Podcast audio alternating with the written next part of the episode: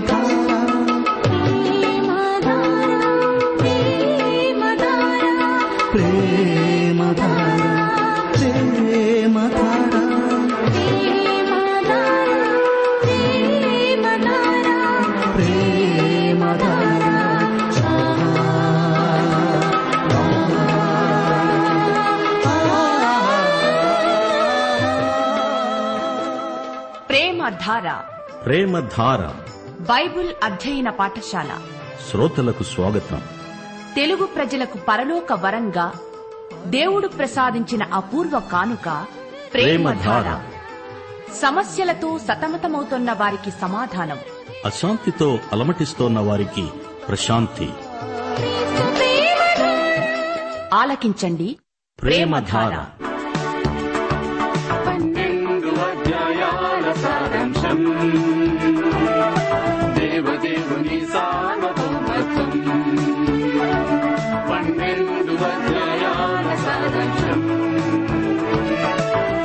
దేవుని సార్వభౌమత్వం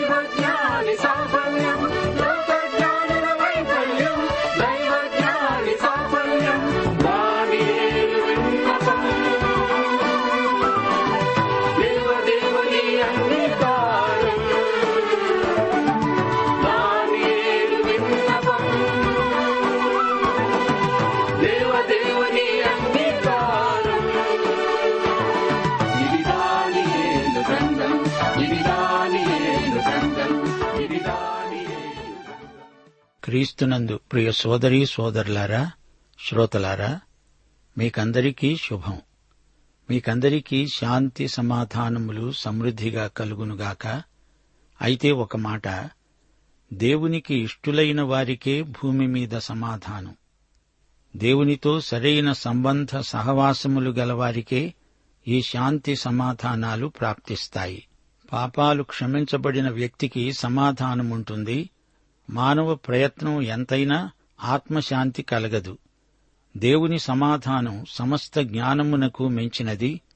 దేవునితో సమాధానపరచబడిన వారికి శాశ్వత శాంతి ప్రాప్తిస్తుంది. పిలిపి పత్రిక నాలుగో అధ్యాయం ఆరు ఏడు వచనాలు. దేనిని గూర్చి చింతపడకండి. గాని ప్రతి విషయములో ప్రార్థన విజ్ఞాపనముల చేత కృతజ్ఞతాపూర్వకముగా మీ విన్నపములు దేవునికి తెలియచేయండి.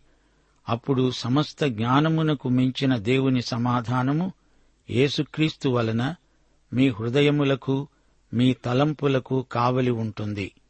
రండి పాఠానికి వేళ అయింది. ముందుగా ప్రార్థన చేసుకుందాము. కృపాసత్య సంపూర్ణుడా మా పరమతండ్రి నీకు మా హృదయపూర్వకమైన కృతజ్ఞతాస్థుతులు. నీకే మహిమా ప్రభావములు యుగయుగములకు చెల్లునుగాక. మా శ్రోతల పక్షమున విజ్ఞాపన చేస్తున్నాము. వారి వ్యక్తిగత అవసరాలను కుటుంబమందలి అక్కరలను తీర్చండి. సమస్యలను కాదు వాటి పరిష్కారాన్ని ప్రార్థిస్తున్నాము. సమస్యలు మావి ఈ లోకమునకు చెందినవి. పరిష్కారం మీది పరలోకానికి చెందినది. ప్రభు మీ ప్రియబిడ్డలను కనికరించండి. క్రీస్తునందు వారికి తృప్తిని ఆనందాన్ని మీరే అనుగ్రహిస్తారని ప్రార్థిస్తున్నాము.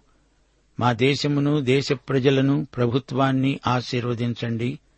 దేవా నీవు శాంతి భద్రతలకు దేవుడవు. నీవే మా నీతి పరిశుద్ధత విమోచన. నీవే మాకు జ్ఞానమై ఉన్నావు. క్రైస్తవ సంఘాలను సంఘ పరిచర్యలను ఆశీర్వదించి అభివృద్ధి అనుగ్రహించండి. సువార్త సేవలో సేవా పద్ధతులలో ఉజ్జీవం ప్రసాదించండి. లోకమందంతటా జరిగే వివిధ సంఘటనలు పరిణామాలు యేసుక్రీస్తు రాకడ వైపునకే చూపుతున్నాయి. ప్రభు నీ రాకడ దృష్ట్యా నీ ప్రజలు పరిశుద్ధముగా జీవించే కృపాబలము వారికి అనుగ్రహించి మహిమ పొందండి. చరిత్ర రానురాను మరీ వేగంగా పరిగెడుతోంది. అందుకే ప్రమాదాలు జరుగుతున్నాయి. సగటు మానవుడు బ్రతకలేక చావలేక బాధతో కుమిలి కునారిల్లిపోతున్నాడు.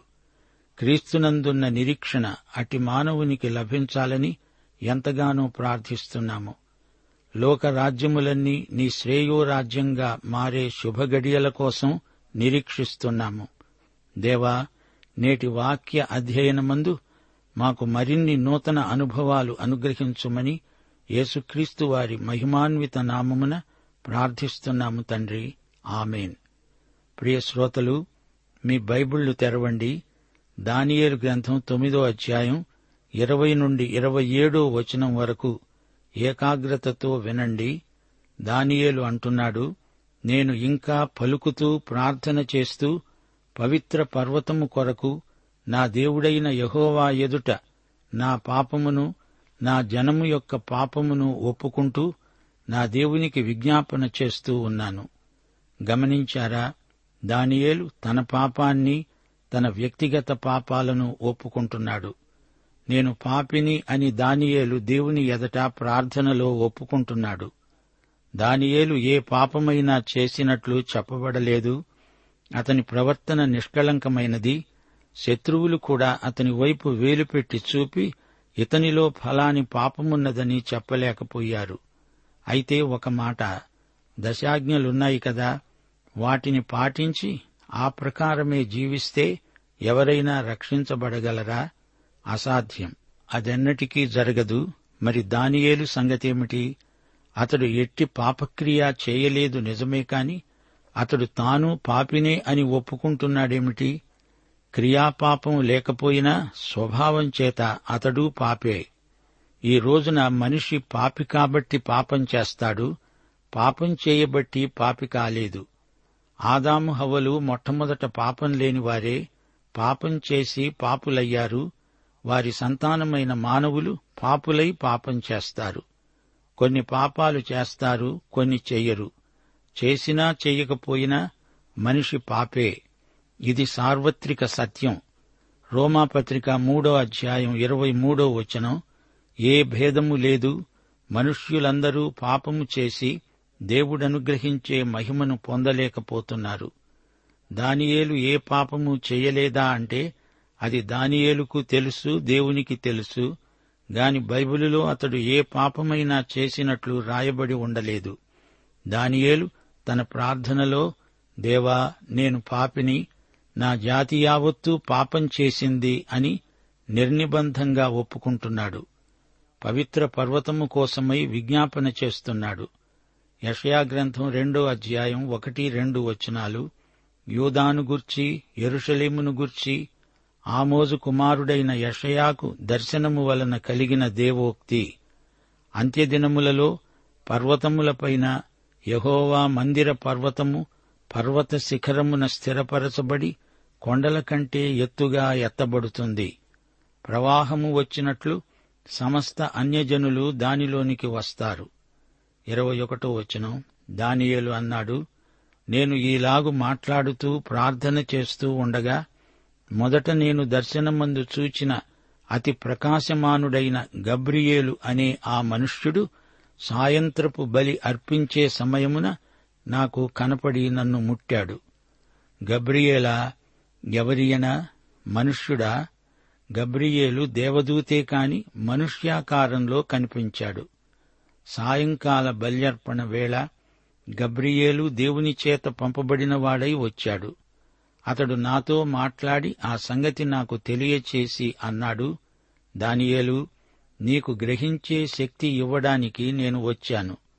నీవు బహుప్రియుడవు. గనుక నీవు విజ్ఞాపనము చేయనారంభించినప్పుడు నీ సంగతి నీకు చెప్పడానికి వెళ్ళాలని ఆజ్ఞ బయలుదేరింది. ఈ సంగతిని తెలుసుకొని నీకు కలిగిన దర్శన భావాన్ని నీవు గ్రహించు. శ్రోతలు వింటున్నారా? దానియేలు ప్రార్థనకు వెంటనే జవాబు వచ్చింది. ఎంతోసేపు కాదు మూడు నిమిషాల ప్రార్థన అంతే. గబ్రియేలు పరలోకం నుండి ఇక్కడికి రావడానికి మూడే మూడు నిమిషాలు పట్టింది. దేవుడు ప్రార్థనలకు ఎంత సత్వరంగా జవాబిస్తాడో చూచారా? యషయా గ్రంథం అరవై ఐదో అధ్యాయం ఇరవై నాలుగో వచనం. వారు వేడుకొనక ముందు ఉత్తరమిస్తాను వారు మనవి చేస్తూ ఉండగా ఆలకిస్తాను. దానియేలు దేవునికి పరలోకమంతటికీ బహు ప్రియుడు విశ్వాసిని దేవుడు క్రీస్తునందే చూస్తాడు. ఎఫెసి పత్రిక మొదటి అధ్యాయం ఆరో వచనం. మా శ్రోతలు ఈ వచనాన్ని హృదయాలపై ముద్రించుకోవాలి. తన ప్రియునియందు మనలను ప్రేమచేత ఏర్పరచుకున్నాడు. యేసు దేవునికి ప్రియుడు మనము క్రీస్తునందు దేవునికి ప్రియులము. ఇప్పుడు ఇరవై నాలుగో వచనం పరిశీలించండి. తిరుగుబాటు మాన్పడానికి పాపమును నివారణ చేయడానికి దోషము నిమిత్తము ప్రాయశ్చిత్తము చేయడానికి యుగాంతము వరకు ఉండునట్టి నీతిని బయలుపరచడానికి దర్శనమును ప్రవచనమును ముద్రించడానికి అతి పరిశుద్ధ స్థలమును అభిషేకించడానికి నీ జనమునకు పరిశుద్ధ పట్టణమునకు డెబ్బై వారాలు విధించబడ్డాయి. శ్రోతలు జాగ్రత్తగా వినండి.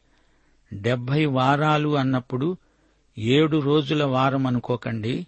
ఏడు సంవత్సరాలలోని వారాలని కాదు. హీబ్రూ భాషలో ఏడు అనడానికి షబూవా అనే మాట ఉంది. అనగా ఒక కొలత ప్రమాణం అని అర్థం. లెక్కించటంలో మనం డజను అంటాం కదా? అలాంటిదే. ఊరికే డజను అంటే ఏమిటి? డజను అరటిపండ్లు కావచ్చు కోడిగుడ్లు కావచ్చు. ఇక్కడ డెబ్బై వారాలు అంటే డెబ్బై ఏళ్ళు డెబ్బై ఏళ్ళు ఏమిటి? రోజుల నెలల సంవత్సరాల. ఇప్పుడు మనం వింటున్నది ఏమిటి? సందర్భమేమిటి ఏడు అంటే రోజుల నెలల సంవత్సరాల. ఇర్మియా గ్రంథంలో దానియేలు సంవత్సరాలను గురించే చదివాడు. డెబ్బై సంవత్సరాలు. ఇర్మియా బోధించాడు రాశాడు ప్రవచించాడు. ఏమని? చరకాలం డెబ్బై సంవత్సరాలు. డెబ్బై సంవత్సరాలు సబ్బాతు నియమాన్ని మీరినందుకు దేవుడు వారికి విధించిన శిక్ష. అది డెబ్బై ఏళ్ళు అనగా నాలుగు వందల తొంభై సంవత్సరాలు. ఈ నాలుగు వందల తొంభై సంవత్సరాలలో ఇస్రాయేలు డెబ్బై సబ్బాతులను సబ్బాతు నిబంధనలను మీరింది పాపం చేసింది. అందుకని డెబ్బై సంవత్సరాల చెర వారికి విధించబడిన శిక్ష. రెండు దిన వృత్తాంతాలు ముప్పై ఆరో అధ్యాయం ఇరవై ఒకటో వచనం ఇర్మియా ద్వారా పలుకబడిన యహోవా మాట నెరవేరడానికి విశ్రాంతి దినములను దేశము అనుభవించే వరకు ఇది సంభవించింది. దేశము పాడుగానున్న డెబ్బై సంవత్సరాల కాలము అది విశ్రాంతి దినాలను అనుభవించింది. శ్రోతలు గమనించండి ఒక వారం ఏడు సంవత్సరాలు డెబ్బై వారాలు నాలుగు వందల తొంభై సంవత్సరాలు. మూడుగా ఈ కాలాన్ని విభజిస్తే ఏడు వారాలు అరవై రెండు వారాలు ఒక్క వారం. ఏడు ఎనిమిది అధ్యాయాలలోని దర్శనాలను ఈ డెబ్బై వారాల ప్రవచనానికి ఎలా సమన్వయపరచాలి? డెబ్బై సంవత్సరాల చెర తర్వాత ఇస్రాయేలీయులు తమ స్వదేశానికి తిరిగి వెడతారు. వాగ్దానం ప్రకారం మెస్సియా తిరిగి వస్తాడు. దావీదుకు వాగ్దానం చేయబడిన రాజ్యం మళ్ళీ ఇవ్వబడుతుంది. ఈ సత్యాలను ఒకదానికొకటి పొందికపరచి చూచుకోలేక దానియేలు సందిగ్ధంలో పడ్డాడు. డెబ్బై వారాలు అంటే డెబ్బై ఏళ్ళు ఇస్రాయేలు రాజ్యం వెంటనే రాదు ఈ డెబ్బై ఏళ్ళు కాల నిర్ణయం జరిగి తీరాలి. ఈ డెబ్బై ఏళ్ళు అనగా డెబ్బై ఇంటూ ఏడు కాలం అన్యుల కాలాలకు సరిపోతుంది. ఈ కాలం మూడుగా విభజించబడుతుంది. ఈ డెబ్బై ఇంటూ ఏడు సంవత్సరాలు ఇటు ఇస్రాయేలుకు అటు అన్యులకు నిర్ణయించబడిన కాల విభాగం. ఈ రెండూ ఒకేసారి ముగింపునకు వస్తాయి. అదే యేసుక్రీస్తు యొక్క రెండవ రాకడ సమయమవుతుంది. నీ జనమునకు పరిశుద్ధ పట్టణమునకు డెబ్బై వారములు నియమించబడ్డాయి. నీ జనము అంటే దానియేలు జనమే అనగా ఇస్రాయేలే వారి పరిశుద్ధ పట్టణము ఎరుషలేమే ఈ డెబ్బై వారాలు అనగా నాలుగు వందల తొంభై సంవత్సరాలలో ఆరు సంఘటనలు జరుగుతాయి. అరవై తొమ్మిది వారాలు గడిచిపోయాయి. ఒక వారం ఇంకా మిగిలి ఉంది అది నెరవేరవలసి ఉంది. ఈ ఆరు సంఘటనలను జాగ్రత్తగా పరిశీలించాలి. ఒకటి తిరుగుబాటును మాన్పటం. అనగా ఇస్రాయేలులోని తిరుగుబాటు పాప విమోచన శిలువ ద్వారానే జాతికి విమోచన శిలువ రక్తమే. గాని ఇస్రాయేలు జాతి దీనిని అంగీకరించలేదు. మానవతకు ఇప్పుడు అదే పిలుపు ఇవ్వబడింది. చివరి వారములో దేవుడు అన్నాడు జకర్యా పన్నెండో అధ్యాయం పదో వచనం దావీదు సంతతి వారి మీదను ఎరుషలేము నివాసుల మీదను కరుణనొందించే ఆత్మను విజ్ఞాపన చేసే ఆత్మను నేను కుమ్మరిస్తాను. ఇది ఇంకా నెరవేరవలసి ఉంది. ఇక రెండోది పాపమును నివారణ చేయడం. ఇస్రాయేలు యొక్క జాతీయ పాపాలు క్రీస్తు రెండవ రాకడతో పూర్తిగా నివారణ అవుతాయి. పరిహరించబడతాయి. పాపం విషయం వస్తే అందరూ ఒకటే. వ్యక్తిగతంగా ప్రతి మానవుడు పాపే. జాతిపరంగా ఇస్రాయేలీయులు ఎన్నో పాపాలు చేశారు. అయితే పాపాన్ని నివారణ చేయగలవాడు దేవుడే. ఒకానొక రోజున పాపంతో నిమిత్తమే లేని పాపరహిత స్థితిలో ప్రభువుతో పరలోకంలో సదాకాలం ఉండిపోతామనే శుభప్రద నిరీక్షణ మనకున్నది. ఇక మూడోది దోషము నిమిత్తం ప్రాయశ్చిత్తం. డెబ్బై వారాల కాలంలో దేవుడు దోష పరిహారానికి సదుపాయం చేస్తాడు. క్రీస్తు మరణ పునరుత్నాల ద్వారా మాత్రమే ఇది సాధ్యమైంది. ఇది యూదులకు అన్యులకు అందరికీ. నాలుగోది యుగాంతము వరకు ఉండునట్టి నీతిని బయలుపరచడం. నాలుగు వందల తొంభై సంవత్సరాల తరువాత క్రీస్తు వచ్చి తన రాజ్యం స్థాపిస్తాడు. అందులో నీతి నివసిస్తుంది. ఐదో సంఘటన ఈ దర్శనమును ప్రవచనమును ముద్రించడం. దర్శన ప్రవచనాలు ప్రవచన దర్శనాలు అన్నీ పూర్తిగా నెరవేరుతాయి. బైబిలులోని ప్రవచనాలన్నీ నెరవేర్చే బాధ్యత అధికారము దేవునికి ఉన్నాయి. ఇక ఆరో సంభవం అతి పరిశుద్ధ స్థలాన్ని అతి పరిశుద్ధుణ్ణి అభిషేకించడం. ఎహెజ్కేల్ గ్రంథములో నలభై ఒకటి నుండి నలభై ఆరో అధ్యాయం వరకు వర్ణించబడిన నూతన ఆలయముపై దేవుని అభిషేకం ఉంటుంది దానియేలు గ్రంథం తొమ్మిదో అధ్యాయం ఇరవై ఐదు నుండి ఇరవై ఏడో వచనం వరకు వినండి. ఎరుషలేము మరల కట్టించవచ్చునని ఆజ్ఞ బయలుదేరిన సమయము మొదలుకొని అభిషిక్తుడైన అధిపతి వచ్చే వరకు ఏడు వారాలు పడుతుందని స్పష్టంగా గ్రహించు. అరవై రెండు వారాలు తొందరగల సమయములందు పట్టణపు రాజవీధులు కందకాలు మరల కట్టబడతాయి. ఈ అరవై రెండు వారాలు జరిగిన పిమ్మట ఏమీ లేకుండా అభిషిక్తుడు నిర్మూలము చేయబడతాడు. వచ్చే రాజు యొక్క ప్రజలు పవిత్ర పట్టణాన్ని పరిశుద్ధ ఆలయాన్ని నశింపచేస్తారు. వాని అంతము హఠాత్తుగా వస్తుంది. యుద్ధకాలాంతము వరకు నాశనము జరుగుతుందని నిర్ణయించబడింది. అతడు ఒక వారము వరకు అనేకులకు నిబంధనను స్థిరపరుస్తాడు. అర్ధవారము వరకు బలిని నైవేద్యాన్ని నిలిపివేస్తాడు. హేయమైనది నిలిచే వరకు నాశనము చేసేవాడు వస్తాడు. నాశనము చేసేవానికి రావాలని నిర్ణయించిన శాసనము ముగించే వరకు ఈలాగున జరుగుతుంది. ప్రియ శ్రోతలు వింటున్నారా? ఇది ఎంతో గంభీరమైన ప్రవచనం. ఈ నాలుగు వందల తొంభై సంవత్సరాల కాలానికి ఆరంభమేదో మనం తెలుసుకోవాలి. లేకపోతే ఈ ప్రవచనం అర్థం కాదు. అన్యుల కాలము అని పేర్కొనబడింది గనుక ఈ ప్రవచనం సమకాలీన చరిత్రకు సరిపోవాలి.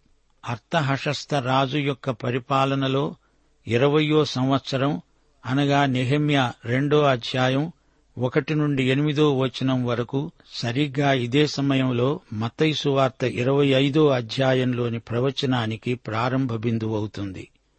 దేవుని కరుణాహస్తం హర్తహశస్త ఏలుబడి కాలం ఇరవయో సంవత్సరం క్రీస్తుపూర్వం నాలుగు వందల నలభై ఐదో సంవత్సరం నీసాను నెల ఎరుషలేము నిర్మాణానికి రాజాజ్ఞ అయింది. మొదటి ఏడు వారాలు అనగా నలభై తొమ్మిది సంవత్సరాలు మనల్ని పాత నిబంధన చివరికి అనగా మలాకీ గ్రంథానికి తెస్తాయి. నిహమ్యా నుండి మలాకీ వరకు శ్రమల కాలాలే. ఆ తరువాత అరవై రెండు వారాలు అంటే నాలుగు వందల ముప్పై నాలుగు సంవత్సరాలు మనల్ని మెస్సియా వద్దకు తెస్తాయి.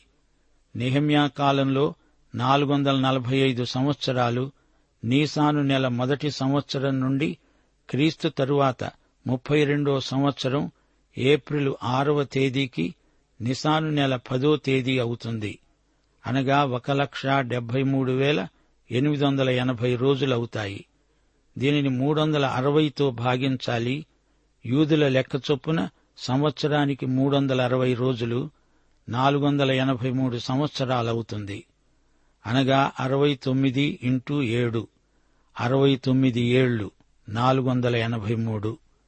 ఇదే రోజున అనగా క్రీస్తు శకం ముప్పై రెండో సంవత్సరం ఏప్రిల్ ఆరో తేదీ నీసాను పదో రోజున యేసు బహిరంగంగా ఎరుషలేములోకి విజయ ప్రవేశం చేశాడు. తానే మెస్సియాను అని అధికారపూర్వకంగా చాటుకున్నాడు. అరవై తొమ్మిది వారాలు అనగా నాలుగు వందల ఎనభై మూడు సంవత్సరాల తరువాత కాలం ఖాళీగా ఉంది. అంటే అరవై తొమ్మిది నుండి డెబ్బయో వారం మధ్యలో రెండు ప్రాముఖ్య సంఘటనలు జరగవలసి ఉంది. మెస్సియా చంపబడతాడు. క్రీస్తు శిలువ వేతయందు ఇది నెరవేరింది. ఇదే సువార్త సత్యం. శుభవార్త మర్మం. మతైసువార్త పదహారో అధ్యాయం ఇరవై ఒకటో వచనం. అప్పటి నుండి యేసు తాను ఎరుషలేమునకు వెళ్ళి పెద్దల చేత ప్రధాన యాజకుల చేత శాస్త్రుల చేత అనేక హింసలు పొంది చంపబడి మూడో రోజున లేవటం అగత్యమని యేసు తన శిష్యులకు తెలియచేయ మొదలుపెట్టాడు. ఎందుకు ఆయన చంపబడ్డాడు? యోహాను సువార్త మూడో అధ్యాయం పదిహేను వచనం దీనికి జవాబు. విశ్వసించే ప్రతివాడు నశింపక ఆయన ద్వారా నిత్యజీవము పొందినట్లు ఇది జరిగింది. ఇక రెండో సంఘటన ఎరుషలేము నాశనం. ఇది క్రీస్తు శకం డెబ్బయో సంవత్సరంలో జరిగింది. రోమా సేనాపతి టైటస్ ద్వారా ఇది జరిగింది. దేవుని ప్రవచనం ఈ విధంగా నెరవేరింది. ఇదే చివరి వారం డెబ్బయో వారం. అరవై తొమ్మిది డెబ్బై వారాల మధ్యకాలమే కృపాయుగం. ఈ కృపాకాలమందు ఏమేమి జరగబోతుందో అదంతా ప్రవక్తలకు కూడా తెలీదు. దేవుడది వారికి బయలుపరచలేదు. ఎపిసి పత్రిక మూడో అధ్యాయం ఒకటి నుండి పన్నెండో వచనం వరకు ఒకటి పేతురు మొదటి అధ్యాయం పది నుండి పన్నెండో వచనం వరకు ఇదే సంగతి చెప్పబడింది. పౌలు అన్నాడు దేవుని కృప విషయమైన ఏర్పాటు గృహ నిర్వాహకత్వం నాకు అప్పగించబడ్డాయి. క్రీస్తు మర్మం దేవదర్శనము వల్ల నాకు బయలుపరచబడింది. ఆ మర్మమును గూర్చి నాకు కలిగిన జ్ఞానమిది ఈ మర్మము పూర్వకాలమందు మనుష్యులకు బయలుపరచబడలేదు. ఇప్పుడు ఆత్మ మూలముగా అపుస్తలులకు బయలుపరచబడింది. ఈ మర్మమేదనగా అన్యజనులు యూదులు క్రీస్తు యేసునందు ఏకమయ్యారు.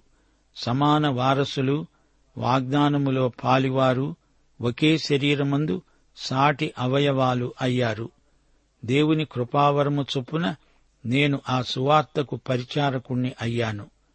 పూర్వకాలము నుండి మరుగై ఉన్న ఆ మర్మమును గూర్చిన ఏర్పాటు అందరికీ తేటపరచాలని పరిశుద్ధులందరిలో అత్యల్పుడనైన నాకు ఈ కృపను అనుగ్రహించాడు.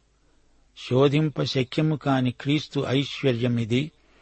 పరలోకములో ప్రధానులకు అధికారులకు కూడా సంఘము ద్వారా ఇది తెలియబడాలన్నదే మన ప్రభు అయిన క్రీస్తు యేసునందు దేవుని నిత్య సంకల్పం. ఈ మర్మములో దేవుని నానావిధమైన జ్ఞానమున్నది. ఇక పేతురు భక్తుడు అంటున్నాడు మీకు కలిగే కృపను గుర్చి ప్రవచించిన ప్రవక్తలు సాక్ష్యమిచ్చేటప్పుడు తమ ఎందున్న క్రీస్తు ఆత్మ ఏ కాలములను ఎట్టి కాలములను సూచిస్తూ వచ్చాడో దానినే విచారించి పరిశోధిస్తూ వచ్చారు. పరలోకము నుండి పంపబడిన మీకిప్పుడు తెలుపబడి ఉన్న ఈ సంగతులు వారికి బయలుపరచబడలేదు. దేవదూతలు సైతం ఈ కార్యములను తొంగి చూడగోరుతున్నారు. డెబ్బయో వారంలో జరగబోయేవన్నీ భవిష్యత్తుకు సంబంధించినవి. యుగ సమాప్తి వరకు జరగబోయేవి ఉన్నాయి. వచ్చే రాజు అంటే రోమియుడు. దానియేలు ఏడో అధ్యాయంలోని చిన్న కొమ్ము ఇతడే. ప్రకటన పదమూడో అధ్యాయంలోని మృగము వీడే. సంఘము ఎత్తబడిన తరువాత వీడు ఇస్రాయేలుతో వడంబడిక చేసుకుంటాడు. ఇస్రాయేలు అతణ్ణి తమ మెస్సియా అనుకుని అంగీకరిస్తుంది. ఈ చివరి వారం మధ్యలో తన నిబంధనను భంగపరచి దేవాలయములో తన ప్రతిమను నిలువబెడతాడు. ప్రకటన పదమూడవ అధ్యాయం. ఇదే హేయమైన వినాశనకారి. ఇస్రాయేలు అనుకున్నట్లు అది వెయ్యేండ్ల స్వర్ణయుగమేమీ కాదు అది మహాశ్రమల కాలమవుతుంది. మతైసు వార్త ఇరవై నాలుగో అధ్యాయం పదిహేను నుండి ఇరవై ఆరో వచనం వరకు అయ్యో ఆ దినములలో మహాశ్రమ పీనుగ ఎక్కడ ఉన్నదో గద్దలు అక్కడే పోగవుతాయి. ప్రవక్త అయిన దానియేలు ద్వారా చెప్పబడిన నాశనకరమైన హేయ వస్తువు పరిశుద్ధ స్థలమందు నిలుచుట చూస్తారు. జాగ్రత్త. గర్భిణులకు పాలిచ్చే వారికి శ్రమ లోకారంభము నుండి అట్టి శ్రమ ఎప్పుడూ కలగలేదు ఇక కలుగబోదు. ఈ శ్రమలకు ముగింపు క్రీస్తు రాకడే. మత్తైసు వార్త ఇరవై నాలుగో అధ్యాయం ఇరవై ఏడు నుండి ముప్పై ఒకటో వచనం వరకు. ఆ దినముల శ్రమ ముగిసిన వెంటనే మనుష్య కుమారుడు మహిమతో ప్రభావముతో మేఘారూఢుడై వస్తాడు.